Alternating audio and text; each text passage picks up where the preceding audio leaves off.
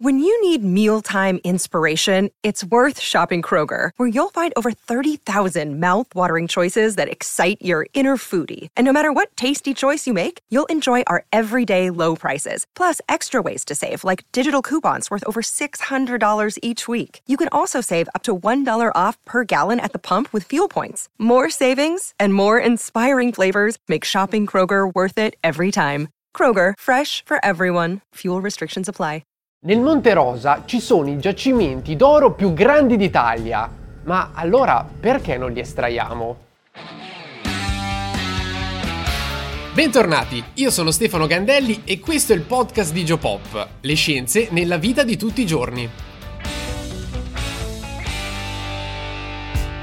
Oggi vi voglio parlare di un argomento che periodicamente ritorna sul web e su alcune testate, cioè l'estrazione d'oro dal Monte Rosa e dalle valli adiacenti. Qui in passato infatti sono state estratte diverse tonnellate d'oro, ma dal 1961 le miniere sono ufficialmente chiuse. Come vedremo, ci sono vari motivi che hanno portato alla loro chiusura, come ad esempio l'inaccessibilità dei giacimenti oppure la loro grandezza. Ma ora ci arriviamo. Andiamo a vedere intanto come sono fatti questi giacimenti d'oro. Sul Monte Rosa non è presente in realtà un unico giacimento d'oro, ma ce ne sono diversi in tutta l'area e per questo è più corretto chiamarlo distretto aurifero. I principali giacimenti si trovano soprattutto nelle valli vicine al rilievo, come ad esempio la Valle Anzasca o la Valle Antrona. Questi giacimenti si sono formati nel corso dei tempi geologici. Inizialmente quindi si è fratturata la roccia e al suo interno hanno iniziato a circolare dei fluidi caldi che al loro interno contenevano una certa quantità di oro. Con il tempo quest'oro si è depositato fino a formare dei livelli poco spessi ma molto estesi che prendono il nome di vene e filoni, a seconda dello spessore.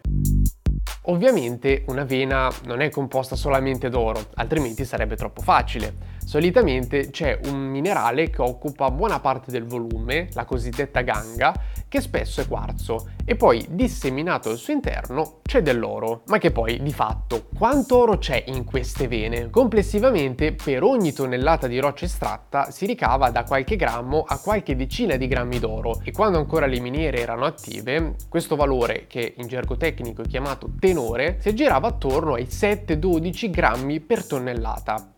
Quindi su una tonnellata di roccia solo pochi grammi erano effettivamente d'oro. In realtà in pochissime aree si è arrivati attorno alle centinaia di grammi per tonnellata, però si è trattato di casi piuttosto isolati. Questa è una panoramica del distretto orifero del Monte Rosa. Ma questi luoghi, come vi ho anticipato prima, hanno una storia di estrazione mineraria alle spalle che è lunga secoli.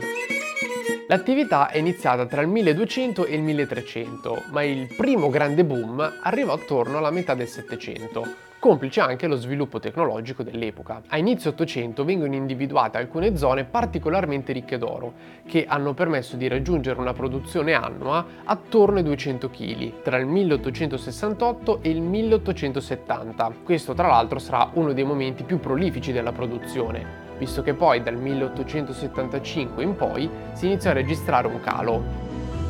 Attenzione però, ora dobbiamo aggiungere un dettaglio che prima non vi ho detto. L'oro in quest'area è associato anche a pirite e arsenopirite, che sono due minerali ricchi in zolfo e arsenico. Il punto è che più proseguiva l'estrazione e più i filoni non solo diventavano profondi, quindi più difficili da raggiungere, ma anche ricchi di arsenico e questo rendeva molto più complesso il trattamento, visto che oro e arsenico andavano separati. Poi ovvio, questo aveva anche un grosso impatto ambientale, però all'epoca sicuramente la sensibilità e le conoscenze sul tema erano molto diverse da quelle che abbiamo oggi. A questo poi si aggiunsero anche altri problemi, come il crescente costo del trasporto del materiale estratto, oppure le due guerre mondiali e poi alcuni tragici eventi che costarono la vita a quattro operai. Alla fine, dopo una produzione altalenante per oltre un secolo, si decise di chiudere definitivamente gli impianti nel 1961. Oggi quindi l'attività mineraria è solamente un ricordo